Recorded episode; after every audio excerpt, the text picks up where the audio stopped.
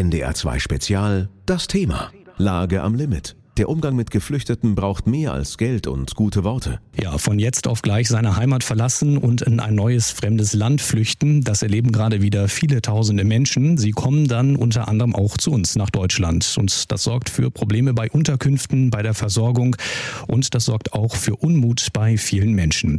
Im NDR 2 Spezial sprechen wir mit Betroffenen selbst. Zum einen mit der Iranerin Sharia Panyan, die hofft, in Deutschland Fuß zu fassen. Also ich wünsche, die Leute können ein bisschen mehr die anderen Länder verstehen und dann können sich freundlich unterhalten.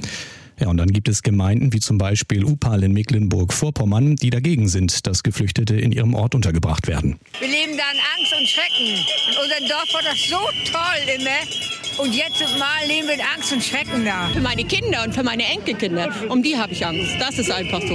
Egal wie alt man ist, jeder fühlt sich bedroht. Überall in den Ecken von Deutschland, es wird gestohlen, eingebrochen. Davor haben unsere Leute Angst. Tja, ein großer Riss ist das also. Wir wollen auf beide Seiten also nochmal schauen im NDR 2 Spezial. Schön, dass ihr dabei seid. Hier ist das NDR 2 Spezial Lage am Limit. Der Umgang mit Geflüchteten braucht mehr als Geld und gute Worte. Das ist das Thema. Ja, und gestern, das hat fast so an die Corona-Zeit erinnert. Der Bundeskanzler trifft sich mit den Ministerpräsidenten und Ministerpräsidentinnen der Länder in Berlin und dann ging es erstmal hinter verschlossene Türen. Und das Ganze ging dann natürlich auch in die Verlängerung. Ergebnisse erst Stunden später. Thema war aber diesmal nicht der Infektionsschutz, sondern Fragen wie, wie können Geflüchtete in Deutschland besser versorgt werden? Was kann die Ankunft von Schutzsuchenden besser kontrolliert und wie können Abschiebungen konsequenter durchgeführt werden? Die Antwort auf diese Fragen passen auf 16 Seiten Papier. Ministerpräsident Weil lobt die Gespräche. Und ich freue mich heute Abend vor allen Dingen, dass wir feststellen können, dass auch in schwierigen Situationen Bund und Länder nicht nur zu Diskussionen, sondern auch zu Lösungen in der Lage sind und dass wir auch eine gemeinsame Verantwortung wahrnehmen. So Niedersachsens Ministerpräsident Weil gestern Abend 16 Seiten Lösungen und wer es noch kürzer will, drei Punkte stehen im Fokus. Der Bund gibt eine Milliarde zusätzlich für die Versorgung von Geflüchteten. Nicht genug, sagt Schleswig-Holsteins Ministerpräsident Daniel Günther am Tag danach. Das reicht natürlich nicht aus, aber der Bund hat immerhin zugestanden, äh, dass es eine gemeinsame Aufgabe, auch eine dauerhafte Aufgabe ist. An der sich der Bund auch künftig beteiligt. Leider gibt es noch keine Einigkeit, wie das im Detail aussehen soll. Sagt Mecklenburg-Vorpommerns Landeschefin Manuela Schwesig. Das ist auch schon der zweite zentrale Punkt. Die Entscheidung darüber, wie die Flüchtlingskosten langfristig geregelt werden, wurde auf den Sommer und Herbst vertagt. Also zu Punkt 3. Der Bund hat versprochen, die Einreise von Flüchtlingen strenger zu kontrollieren und auch beim Thema Abschiebungen nachzubessern. Wir müssen ja auch sehen, dass die Kommunen in Teilen unseres Landes wirklich an ihre Belastungsgrenze kommen. Äh, und hier haben wir gute Schritte äh, auch miteinander vereinbart, die es jetzt umzusetzen gilt sagt Daniel Günther in Kiel. Die AfD fordert vor allem immer dann, wenn Staaten sich weigern, ihre Bürgerinnen und Bürger wieder aufzunehmen, eine härtere Gangart. Länder haben immer Interessen. Es gibt keine Freundschaften. Das bedeutet, diejenigen Länder, die ihre Rücknahmeverpflichtung nicht nachkommen, klar, Kürzung der Entwicklungshilfe und natürlich ähm, möglicherweise auch wirtschaftliche Sanktionen. So Stefan Marziszewski, der Fraktionschef der AfD in Niedersachsen. Aber selbst ohne solche Maßnahmen haben Bund und Länder noch viel zu besprechen. Dennis Schwalm war das mit einem Überblick über den Flüchtlingsgipfel und die Reaktionen dazu. Gemeinden sollen also mehr Geld bekommen, doch dass nicht nur Geld, sondern auch fehlende Akzeptanz vor Ort ein Problem ist, ist gleich Thema hier im NDR 2 Spezial. Ja, ein Thema beim Flüchtlingsgipfel gestern waren auch Unterkünfte für die Geflüchteten. Die fehlen nämlich in vielen Orten. Aber dass das gar nicht so einfach ist, Unterkünfte einzurichten, zeigt die Geschichte aus Upal in Mecklenburg-Vorpommern. Da wehren sich nämlich die meisten Menschen in einem Dorf mit 500 Einwohnern, in dem nämlich eine Unterkunft für 500 Geflüchtete entstehen soll. Mein Kollege Mirko Seekamp hat eine Dokumentation für das NDR Fernsehen zur Situation vor Ort gemacht und die Menschen dort über mehrere Wochen begleitet. Mirko, jetzt erstmal ganz einfach. Wie hast du diesen Ort überhaupt erlebt? Also als ich das allererste Mal da war, da ist mir erstmal aufgefallen, wie viele Schilder da überall stehen. Also es gibt kaum ein Haus, vor dem nicht ein Schild steht mit einer Aufschrift wie Nein zum Asylheim oder Stopp den Asylwahn. Und alle paar Tage ähm, sind die auf Demonstrationen gegangen, haben Protestmärsche veranstaltet. Also die waren quasi schon richtig in, äh, in Demonstrationsmodus, sage ich mal. Und ähm, da war das erstmal schwer, Zugang zu bekommen. Ähm, deswegen haben wir erstmal versucht, mit denen zu reden, deren Vertrauen zu gewinnen. Und ähm, dann haben wir halt gemerkt, ähm, was so dahinter steckt. Also warum die eigentlich so denken, wie sie denken. Und ähm, da gibt es zum Beispiel, dass sie Angst haben. Angst Angst vor dem, was kommt. Da leben relativ wenig Menschen mit Migrationshintergrund und deswegen haben sie viele Vorurteile. Und ähm, das führt dann am Ende so weit, dass da jetzt Selbstverteidigungskurse stattfinden sollen und sie malen sich die schlimmsten Horrorszenarien aus, die da passieren könnten, obwohl sie die Menschen eben gar nicht kennen, die da hinkommen sollen. Jetzt hat ja ein Gericht den Bau dieses, dieser Flüchtlingsunterkunft erstmal gestoppt. Was ist seitdem passiert? Wie geht es da jetzt weiter? Ähm, inzwischen ist da äh, Baustopp, das heißt, da passiert gar nichts, aber der Kreistag hat beschlossen, dass das weiterhin kommen soll. Ähm, vielleicht mit 200 Menschen statt 400, wenn eine andere Ausgleichsfläche gefunden werden kann. Ähm, das ist aber noch nicht so ganz klar, ob das, ob das passt. Aber die Geflüchteten sollen weiterhin dahin kommen, weil sie momentan in, in Turnhallen sind und da einfach raus müssen. Und in dem Ort hat sich die, ja, hat sich die Stimmung einfach weiter zugespitzt. Viele haben sich von klassischen Medien abgewendet und äh, beziehen ihre Informationen nur noch über ja, alternative Medien, sage ich mal, also Verschwörungsmythen und so weiter, die da kursieren, ähm, die glauben, äh, es soll eine Umver Umvolkerung geben, also das heißt, ja, die, die Bevölkerung ausgetauscht werden soll und so weiter. Und ähm, das äh, merkt man da ganz klar, dass dieses Bild in den Medien quasi eine große Rolle spielt. Ja, und wie die Politik dort jetzt mit der Situation umgeht, darüber spreche ich gleich mit Mirko Seekamp hier im NDR 2 Spezial. Hier ist das NDR 2 Spezial am Donnerstagabend mit dem Thema Lage am Limit. Der Umgang mit Geflüchteten braucht mehr als Geld und gute Worte. Wir wollen keine Unterkunft mit Geflüchteten. So unmissverständlich ist die Botschaft der meisten Einwohner von Upal in Mecklenburg-Vorpommern. Dort sollen nämlich knapp 500 Geflüchtete untergebracht werden. In einem Ort, der selber aber nur 500 Einwohner hat. Mein Kollege Mirko Seekamp vom NDR Fernsehen hat die Situation dort beobachtet und eine Dokumentation darüber gemacht gemacht. Mirko, die ganze Situation, die scheint ja jetzt sehr verfahren zu sein. Wie geht die Politik jetzt mit dieser Situation um? Ja, verantwortlich für diese Entscheidung ist der Landrat Tino Schomann, der ähm, da immer nur mit argumentiert, dass er keine Alternativfläche gefunden hat und es deswegen zu dieser Lösung kommen musste, weil er die Menschen einfach um, unterbringen musste. Nun denkt man natürlich, äh, Platz kann da nicht wirklich äh, das Problem sein. Mecklenburg-Vorpommern ist eines der am geringsten besiedelten Bundesländer und ähm, da merkt man einfach, dass es scheinbar ein anderes Thema ist, äh, nämlich die Ablehnung der Menschen, die Flächen anbieten zum Beispiel. Und da gab es jetzt letztens wieder eine Situation, ähm, also anstatt dafür zu werben, ähm, für ein Miteinander, sage ich mal, hat er auf einem CDU-Parteitag über einen Tunesier gesprochen, der ein Problemmann sei und kleinen Mädchen nachstellen würde. Ähm, die Polizei konnte das nicht bestätigen, die hatten dazu keine Erkenntnisse, aber ähm, das hat dazu geführt, dass die Menschen in Wismar, in dem Ort, in dem das passiert ist, zur Selbstjustiz Justiz gegriffen haben und diesen Menschen verprügelt haben, obwohl sie eben gar nicht wussten, ob das so gewesen ist. Aber ähm, das ähm, führt halt dazu, wie der Flüchtlingsrat auch sagt, dass da eben weiter Öl ins Feuer gegossen wurde, anstatt quasi diesen Konflikt aufzulösen wenn du das alles mal so äh, beurteilst, zusammengenommen, da gibt es ja Riesenrisse in dieser Gemeinde, würde man denken, zwischen Politik und den Menschen. Kann das jemals gekittet werden?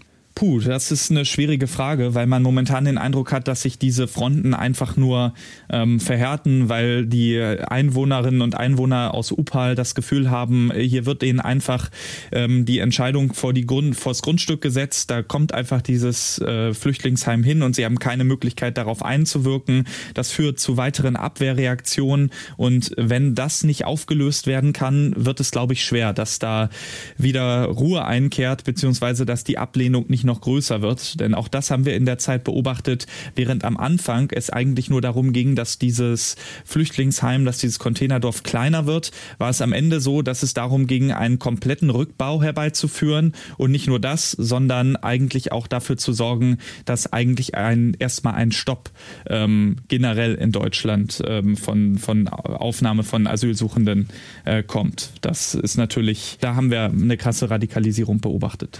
Vielen Dank, Mirko Seekamp. Ja, und die komplette Dokumentation, ein zerrissenes Dorf, Upal und die Flüchtlingsunterkunft könnt ihr euch übrigens auch in der NDR Mediathek angucken. NDR 2 Spezial, das Thema. Lage am Limit. Der Umgang mit Geflüchteten braucht mehr als Geld und gute Worte. Ja, dass das Verteilen von Geflüchteten auch funktionieren kann und von den Menschen vor Ort akzeptiert wird, das zeigt ein Beispiel aus Niedersachsen. Dort werden die Menschen jetzt nach einem neuen Konzept verteilt. Wie das funktioniert, hört ihr gleich hier im NDR 2 Spezial. Hier ist euer Donnerstagabend und hier ist das NDR 2 Spezial zum Thema Lage am Limit. Der Umgang mit Geflüchteten braucht mehr als Geld und gute Worte. Ja, und wir haben es vorhin gehört, wie verfahren die Situation sein kann, wenn eine geplante Flüchtlingsunterkunft auf Widerstand bei den Menschen vor Ort trifft. In Niedersachsen verteilen die Behörden die Menschen schon jetzt mit Hilfe eines neuen Konzepts. Dafür sollen im Land verteilt Zentren für jeweils bis zu 500 Menschen entstehen. An zwei Orten wird es losgehen. In den nächsten nächsten Wochen werden die ersten Menschen in eine leerstehende Klinik in Bad Sachsa einziehen und in ein ehemaliges Feriendorf in Wangerland. So, now I will tell them some information. So then they will get the key for the room. Infozettel werden verteilt, Zimmerschlüssel ausgegeben. Dann fährt ein großer weißer Reisebus vor Haus 6. Hotel steht an dem Gebäude. Genau das ist das Dorf Wangerland eigentlich. Eine Ferienanlage mit direktem Zugang zu einem großen Badesee. Doch der ist jetzt erstmal von einem Bauzaun versperrt. Viele der neuen Bewohner können nicht schwimmen. Ins Dorf Wangerland ziehen vor allem Familien ein. Türkische, afghanische, kolumbianische. Menschen, die geflüchtet sind. Die ersten 38 kommen in Haus 6 unter. Zwei von ihnen, David und seine Mutter Alidi aus Kolumbien. David erzählt, warum sie Kolumbien verlassen mussten. Seiner Familie wurde mit dem Tod gedroht vom Drogenkartell. Ein häufiger Fluchtgrund für Menschen aus Kolumbien. Seit November 2022 sind David und seine Mutter jetzt in Deutschland. Erst waren sie in Bad Fallingbostel, dann in Laatzen. Alles Aufnahmeeinrichtungen des Landes Niedersachsen. Bis zu 400 Personen sollen im Dorf Wangerland aufgenommen werden. Das ist Teil des neuen Konzeptes im Land Niedersachsen. Weg von Aufnahmestellen mit 5000 Geflüchteten, wie in Bad Fallingbostel, hin zu kleineren Standorten, sagt Hanna Hinze von der Landesaufnahmebehörde Niedersachsen. Wir müssen davon ausgehen, dass die Zugangszahlen weiter hoch bleiben, wenn sie nicht gar sogar steigen. Dann müssen wir aber auch die Gesellschaft in Niedersachsen mit in den Blick nehmen und da sicherstellen, dass die Unterbringung sozialverträglich ist. Und das ist sie nun mal auch, wenn wir auf kleinere Einrichtungen gehen, auch wenn das im Zweifelsfall ein bisschen höherer Organisationsaufwand ist. 1800 Menschen leben in Hohenkirchen im Landkreis Friesland, dem Dorf, in dem jetzt bis zu 400 Geflüchtete unterkommen sollen. Das macht mehr als ein Fünftel der Gesamtbevölkerung aus. Bürgermeister Marius Lessack hatte deshalb anfangs mit viel Gegenwind zu kämpfen. Am Anfang war das wirklich, also teilweise auch schon echt heftig unter der Gürtellinie, wie man das so kennt, so Stammtischparolen. Das hat sich total geändert. Also die Wangerländer sind da jetzt recht entspannt. Die ersten Gäste, die gekommen sind, sind ja tatsächlich ausschließlich Familien und äh, ganz viele Kinder, wie ich gesehen habe. Ähm, das ist das, was auch ähm, natürlich auf Akzeptanz stößt. Und ähm, wenn jetzt äh, busseweise alleinreisende junge Männer, diese Themen, die man so hört, wenn die kommen, dann kann die Stimmung sicherlich schnell umschlagen. In den kommenden 24 Monaten sollen nach und nach immer mehr Geflüchtete im Dorf Wangerland aufgenommen werden. Dann läuft der Mietvertrag aus und es kommen wieder Feriengäste. Christopher H. berichtete aus Wangerland und gleich spreche ich mit einer Geflüchteten. Sie erzählt von ihren Erfahrungen in Flüchtlingsunterkünften und ihr Weg zum Job und der eigenen Wohnung. Ja, was muss und vor allem was kann getan werden, damit es für Geflüchtete genug Unterkünfte gibt und auch alle versorgt werden können? Das ist eine Frage, die gestern auch beim Flüchtlingsgipfel im Kanzleramt nicht wirklich ausreichend beantwortet wurde, muss man sagen. Aber wie lange es überhaupt dauert, bis Geflüchtete arbeiten können oder eine eigene Wohnung bekommen, darüber habe ich mich mit jemandem unterhalten, der das alles schon erlebt hat. Die Iranerin Sharoya Parnian ist vor fünf Jahren nach Deutschland gekommen. Sie lebt heute in Hamburg und arbeitet als Ingenieurin für ein Umweltunternehmen. Unternehmen. Und ich habe sie zuerst gefragt, warum sie überhaupt nach Deutschland gekommen ist. Die ökonomische Situation im Iran, das war nicht so gut und dann ich habe ähm, mich entschieden nach Deutschland gekommen, ähm, dann ähm, vielleicht ein besseres Leben können wir erstellen. Der Iran ist ja Ihre Heimat und ähm, haben Sie ja dann auch verlassen. Was ist das für ein Gefühl, so seine Heimat zu verlassen? Mein Bruder wohnt auch hier in Hamburg und dann, ähm, das war leichter für mich, äh, im Hamburg leben. Am Anfang, ähm, im ersten Mal, am ersten Mal, das war im äh, Frühling, aber Frühling im Iran, das war ganz anderes. Und dann ähm, am Anfang, ich dachte, oh nein, ich bin in einem äh, sehr kalten Land. Bisschen schwierig, aber ich glaube, Challenge im Life äh, kann man äh, darauf zukommen und dann äh, kann man äh, damit umgehen, ja. Ich dachte, die Deutsche also sind vielleicht sehr kalt und nicht sehr freundlich. Aber ähm, in Hamburg habe ich ähm, ganz andere Erfahrungen genommen. In Hamburg, das war, alle sind freundlich und dann ähm, sie, äh, sie versuchen uns helfen. Sie waren nicht, äh, am Anfang, das war auch nicht äh, kalt und unfreundlich. Das sind sehr nett sind sehr äh, hilfreich und ähm, ja, das war ganz anderes. Ich dachte das nicht so, mhm. aber jetzt, das ist ganz anderes. Jetzt gibt es ja viele Gegenden in Deutschland, wo Menschen nicht wollen, dass dort Geflüchtete hinziehen. Was denken Sie darüber? Also ich habe so viele Freunde in äh, Deutschland, die äh, wohnen in verschiedenen Städten. Sie erzählen mir über äh, die unterhalten zwischen die äh, Deutschen und die äh, Ausländer oder Migrationen. Aber in Hamburg, das war ganz anderes, aber in anderen äh, Städten habe ich so viel gehört über die, mh, mm, über die Angst, die andere Leute nicht, äh, kommen nicht aus Deutschland hat. Und äh, ja, das ist nicht schön. Aber eigentlich äh, vielleicht Deutsche können bisschen versuchen, die anderen Leute auch äh, in seinem Land leben. Ja, und gleich rede ich mit ihr noch darüber, wie schwierig die Situation in Sachen Unterkünfte war und was sie sich für die Zukunft von den Menschen in Deutschland wünscht.